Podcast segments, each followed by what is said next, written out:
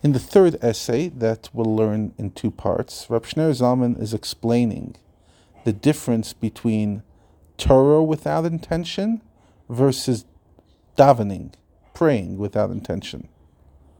We're told in the Kabbalistic text that when a person learns or davens with intention, both learning and davening, malachim, angels, are created in the world of Bria, the second to the highest world.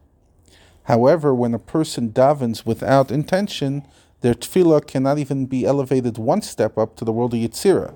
However, Torah without intention is elevated to one step up the world of Yetzirah. So again, there are four worlds. The world of Atzilut. Most of us can never attain to upgrade our davening or learning to that world. But when we have kavana, real intention, not just basic intention, real intention, then both Torah and davening can be elevated to Bria. Without intention, davening stays in this world, the world of Asiyah, but Torah gets elevated one step up to the world of Yetzirah. Now, what's the difference between learning Torah without intention and davening without intention? That's what he's here to explore. And he says it's obvious. If a person is learning with no intention, ultimately they're still using their brains to understand Torah, otherwise they're just reading, and that's not called learning. By the definition of learning is your mind is consumed with what you're learning, and that is the requirement for Torah study.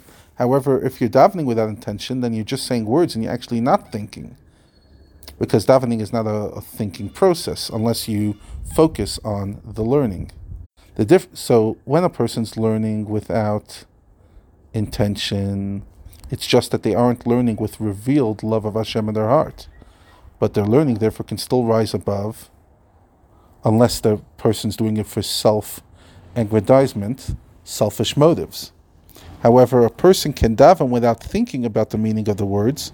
So a person can daven without thinking of the meaning of the words, and therefore it is lower than learning and understanding.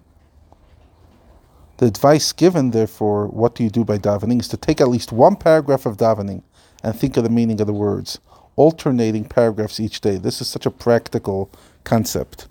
Like for most of us, I'll talk for myself, I struggle to daven the whole davening with intention. So you're saying one paragraph each day, but a different paragraph. Over the course of a year, we will have thus said the entire davening with its proper meaning and thereby elevate all of our davening, which is quite awesome. So good luck to each and every one of us in our davening so that we're able to elevate this within our lives.